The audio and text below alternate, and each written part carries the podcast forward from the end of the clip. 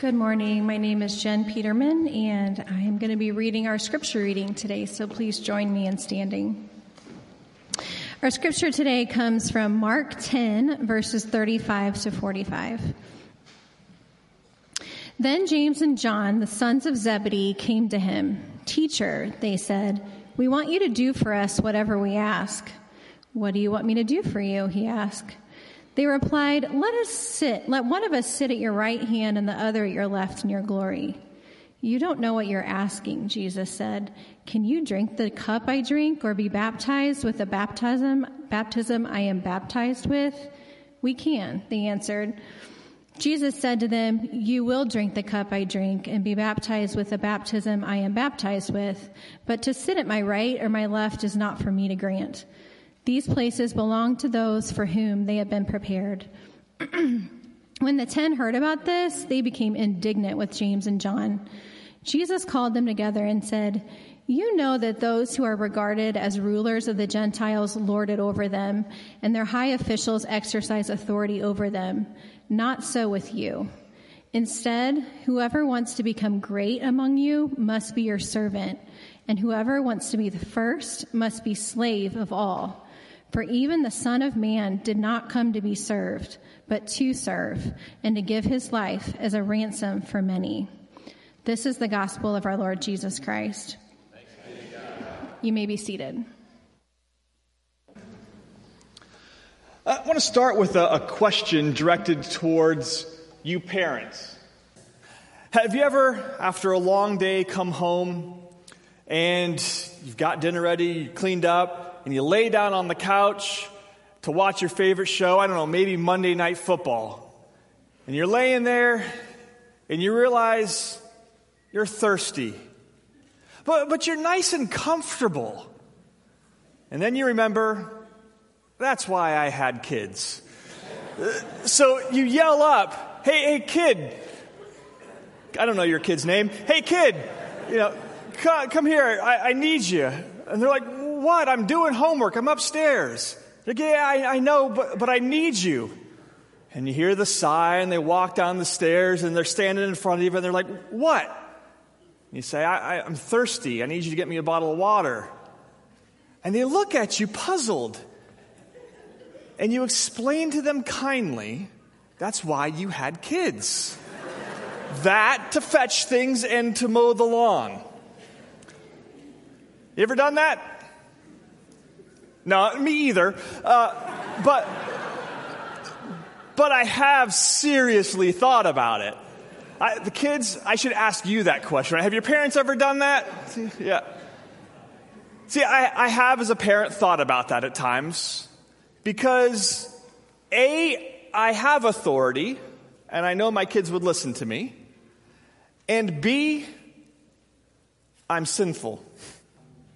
Uh, those two things come together to create a, a really dangerous dynamic where authority can be abused. It's a dangerous dynamic, but it's also an unavoidable dynamic. Because everyone who has authority is also a sinner. And everyone in this room, virtually everyone in this room, has or will have authority in some capacity whether it's teacher over students, professor over AIs, uh, parents over children, bosses over employees. We run into that dynamic of authority coexisting alongside sin that indwells us. that dynamic can propel us into two very different errors and those are the errors I want to think about with you this morning. Two ways that authority can get misused. Now, last week, Bob promised he was not going to get worked up. He was going to remain calm and, and reflective. And I make no such promise this morning. Okay? The first way that authority can be misused is when we misuse our authority to advance self, especially when we advance self at the expense of others. I'm just, just going to call this simply abuse. We abuse our authority when we use it to advance self, our agenda, our egos, our interests, our comfort, our agendas. Uh, imagine, to kind of illustrate what I'm talking about here, uh, imagine a commanding officer in the military. We'll call him Colonel Bulldog. Colonel Bulldog uses the authority that he has rightly been given over his troops to make them mow his lawn, clean his house, cook his dinner, shine his shoes. Uh, that's not the intent to which, for which he was given authority. So I think we would all agree that that is an abuse of authority. He's using his authority to lord it over those under him, his charges. That's the kind of abuse of authority I think Jesus is talking about here in Mark chapter 10. Mark chapter 10, uh, the question that James and John asks is a fairly, we're embarrassed for them, right, that they asked this.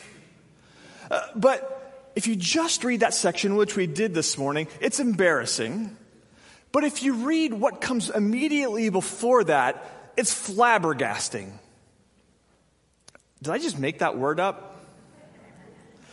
In, in John chapter 10, immediately preceding what was just read, Jesus is predicting that they're on their way to Jerusalem and he is going to be handed over to the authorities. He will be mocked, tortured, and executed. And James and John call shotgun. Can we get the best seats when you come into your glory? He's been talking about laying down his life, and they're filled with ambition and bravado. Matthew adds a fantastic detail. In Matthew's account, we come to realize it was actually their mother that they push forward to ask the question. That's fantastic. James and John, the sons of thunder, get mommy to go and ask Jesus for them. And Jesus' response can you drink the cup that I'm about to drink? Can you be baptized with the baptism that I'm about to endure? Euphemisms for trials and suffering. Can you go through what I am about to go through? And they say, Yeah, we got it. The other 10 hear this and, and they're incensed, not because their hearts were in the right place, but because they wanted those seats. And Jesus hears what's going on, calls them together, and rebukes them. He says, You know the rulers of the Gentiles, those Roman soldiers that you so despise, the Pilate who is over you, the Roman governors and prefects, they use their authority and lord it over those under them. You're doing the same thing. Your hearts are in the. He's basically calling them Gentiles. Don't act that way. Jesus could have easily po- pointed to the poor shepherds in Israel's past.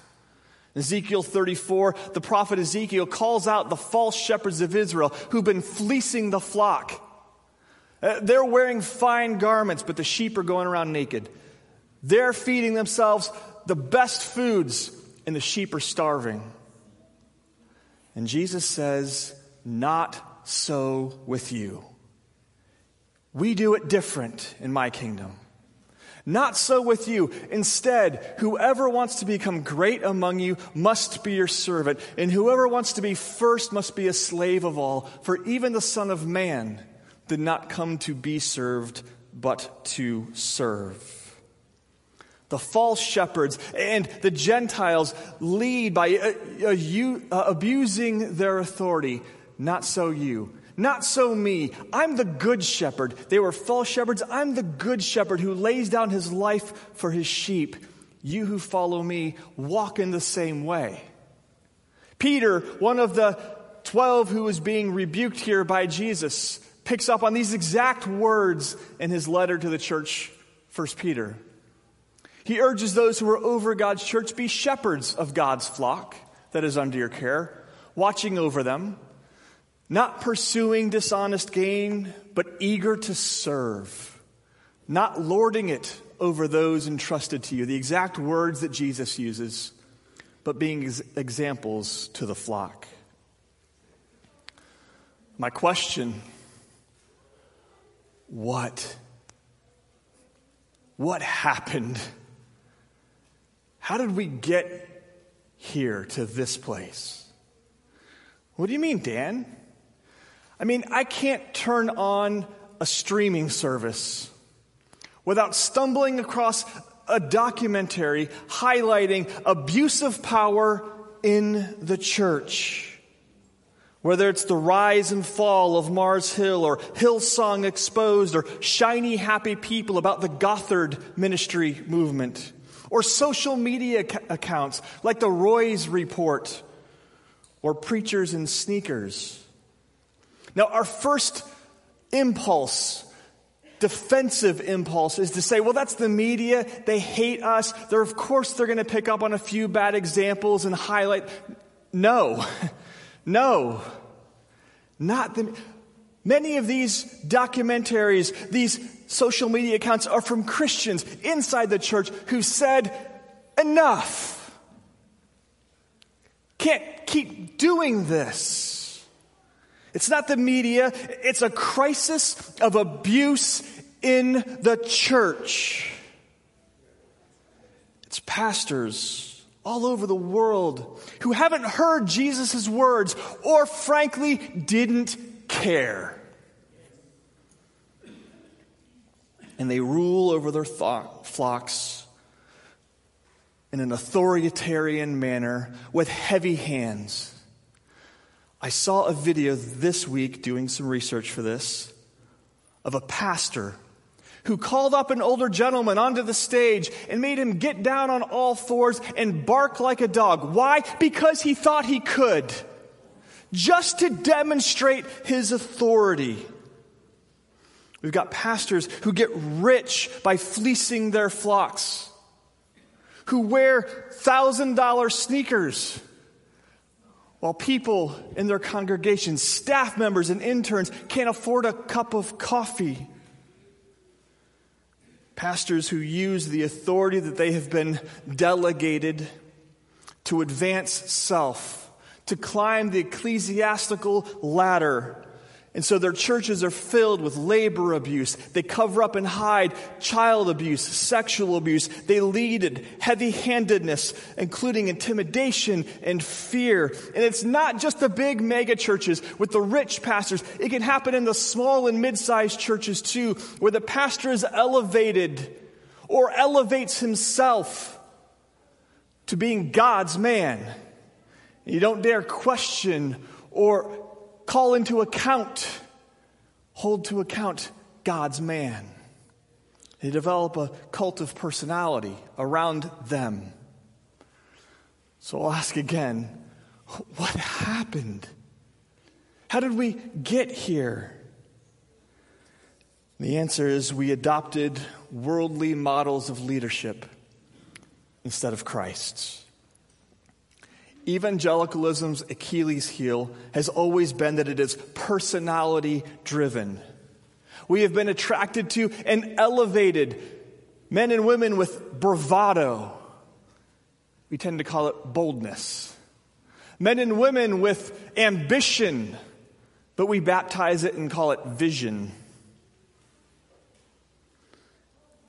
We are attracted to those who hunger for power and demonstrate power, but don't embrace weakness.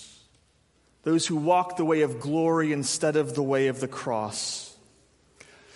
Can I state the obvious? Jesus doesn't like it. Not any of it. He's stretching. He's getting limber. He's working this muscle because he's getting ready to come and overturn some evangelical tables and clean house. Maybe you're sitting there and you're thinking, Dan, why are you yelling at us? We're not a part of that. But we are. See, I believe one Lord, one faith, one baptism, one church. If it's happening there, it's us. And we have participated and promoted a culture that props up big personalities, that celebrates celebrity, that has built structures in which abuse can hide and abusers are protected. And we need to stop. I'm asking you to stop. Stop supporting this culture in which abusive power flourishes. Stop going to conferences where pastors are treated like rock stars. Stop streaming the music. Stop buying the books. Stop participating in this gross stuff that is happening in Jesus' name. Students, I don't know how long you're still going to be in Bloomington and part of our church. We're so grateful that you're here. We look forward to sending you out. That's part of our church's mission to receive and then to send. When you go and you're looking for another church, you're obviously going to look at what ministries are there to suit you and meet your needs. Good. You're going to look at the sermons. Is he pointing me to Jesus? Is he standing under the authority of God's word? Good. Also look at accountability structures. Do you see them? I know that's not a sexy thing to go looking for, but look. Is the pastor held accountable? You will be drawn to the flashy, to the slick. Okay, fine. But who's holding him accountable? Who's holding her accountable? Deontay and I were talking in my office on Thursday. I was telling him a little bit about the sermon, and I'm like, I think Bob assigned this one to me just so he could see me get worked up and mad. And Deontay's like, yeah, bro, if, if, if he was preaching this, he'd have a heart attack on stage. So, so. I get mad. I really do. At abuse. It's not just in the church, it's any place authority exists alongside sin. Christian bosses can ab- abuse and misuse employees, treating them as stepping stones to get ahead, stealing their work product and passing it off as their own. Husbands can abuse wives, become controlling, domineering. Parents, Christian parents, can be abusive and abuse the authority they have over their children. Jesus says, No. Follow my pattern. Jesus had all authority over heaven and earth, angels, demons, and he served. Let me put a razor sharp point on this. If you have authority and you're abusing it, stop. Let me use a better biblical word repent. Don't abuse. Husbands, do not abuse your wives. Mom, dad, do not abuse the authority over your children. Bosses, pros, just don't. And as an aside, if you are a victim of abuse and you need help, you'll find it here. I promise you. Don't suffer alone. Come and get help. That was the first point. There's a different direction authority can be abused, and that's by neglect. We misuse authority when we, we refuse to use it in service of others. You, you could call this dereliction of duty, maybe. See, the simple fact that authority does get abused does not negate its right use. Again, imagine that military scenario. There's, I don't, what do I call him? Colonel Bulldog? Colonel Dish Towel sees Colonel Bulldog and says, I don't want to be anything like that. And so he doesn't implement any discipline. He doesn't enforce any training schedule. And he leaves his troops unprepared for battle. See, authority can be sinfully abused, it can also be sinfully neglected. Let me lay aside, uh, alongside the Mark 10 passage, another passage. Looking only at Mark 10, we might think that Jesus eschewed all authority entirely, and that's not the case. John chapter 13, Jesus is clothes still damp, knees still red from being down on his knees, washing his disciples' feet. And he says, You call me teacher and Lord, and rightly so, for that is what I am.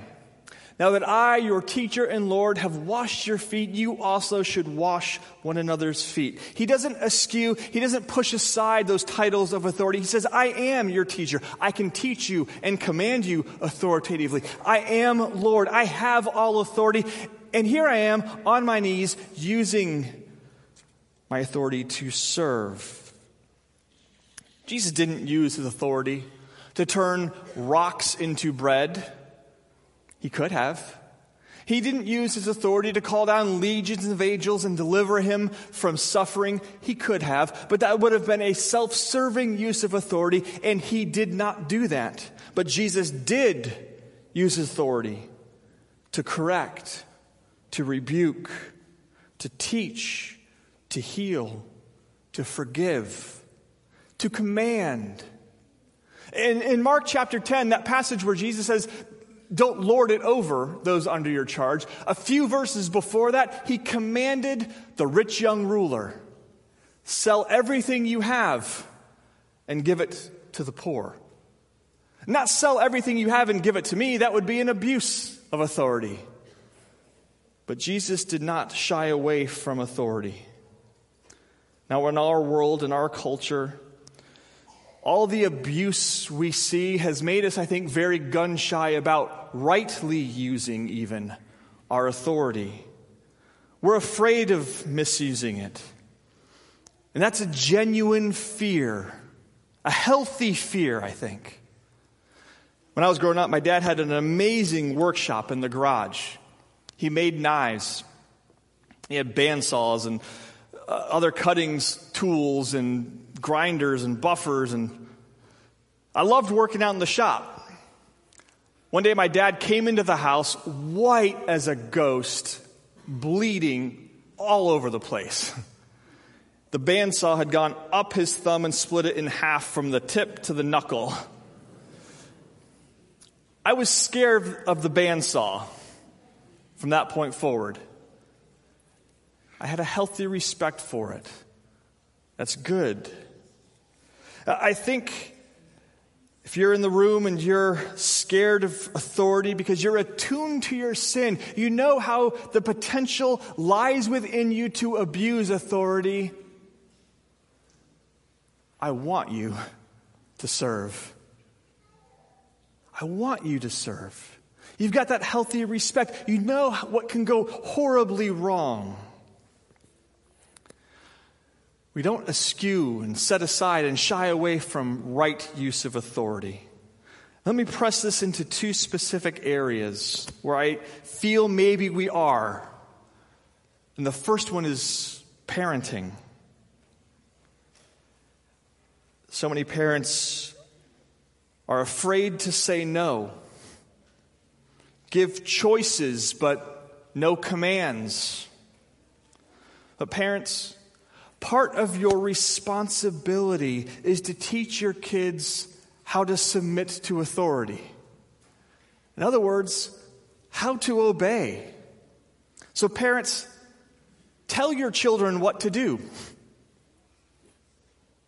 and give them the gift of no. It's good for them. And it'd be kind of fun, too. Learn to say no. Parents, God has given you authority. Do not abuse it, but don't misuse it by neglecting it. And the second area is in the church. We've seen the abuse. I think it's made us all a bit leery of even proper use of authority. When Bob started this mini series, he said, We have an authority problem. We all individually kind of rebel and recoil against authority. And that's true at the individual level. It's true corporately also. Churches don't like authority much. As one of my friends, a wise old pastor, says, they don't like meddling sermons. And as pastors, we are often tempted to neglect the authority we steward because we like to be liked and because we're genu- genuinely scared of it at times.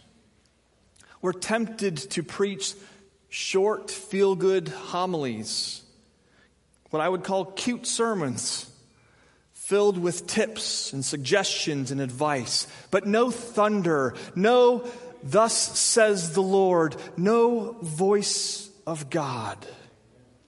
And the church cannot survive long on that.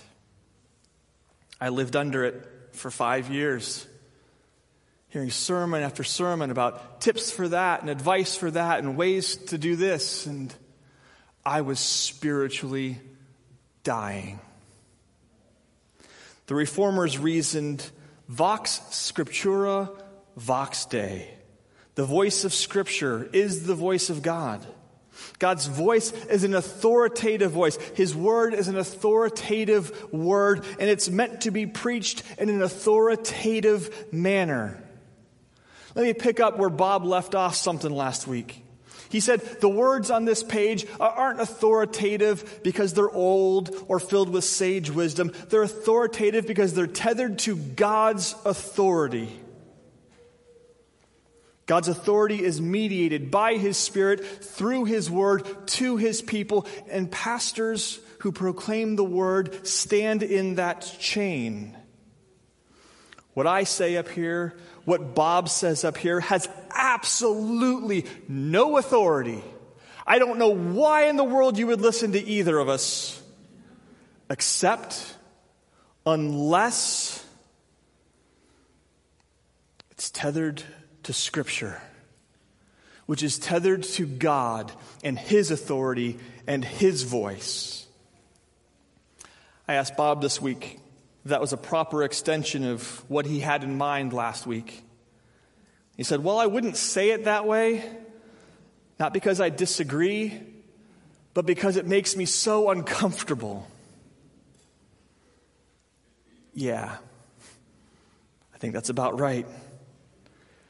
We come at this task with fear and trembling, knowing authority can be so misused and so devastatingly abused but feeling a fire in our gut that we can't ignore either. We've been called to this task to authoritatively preach God's word, God's voice. And we will all who have authority be held to account. Did you abuse that authority or did you neglect it? Take up the authority that you have been granted. You have been you are a steward of and use it to serve others. I, I feel like, in many ways, in this sermon, based on Mark 10, I've been burying the lead, if you will. I, I've been using it to talk about lessons in service, lessons in leadership and authority, and it is that. That's what Jesus was teaching his disciples. But the headline, is the Son of Man, came not to be served, but to serve, and to give his life as a ransom for many. This isn't just leadership 101 that Jesus is teaching us. It's not just how to gain a bigger following by getting people to like you and by serving them. This was the way Jesus lived because of who he was our humble God who did not consider authority with God something to be clinged on to tightly, but emptied himself and became a servant and went to the cross. Not just a way of leadership, but for us, the way of salvation. Would you pray with me? Father, we are so grateful that you lead us gently uh, that you've called us with all authority on heaven and earth to leave behind our sinful ways and to come and find life in you, our Lord, our Savior, our treasure. Father, we confess that we often abuse the authority that you have given us. Sin overwhelms and we abuse. As your church, we confess that we have participated and allowed this to go on. We ask for forgiveness. We plead the blood of Christ. We thank you that your Son's life has ransomed us. In Jesus' precious name, amen.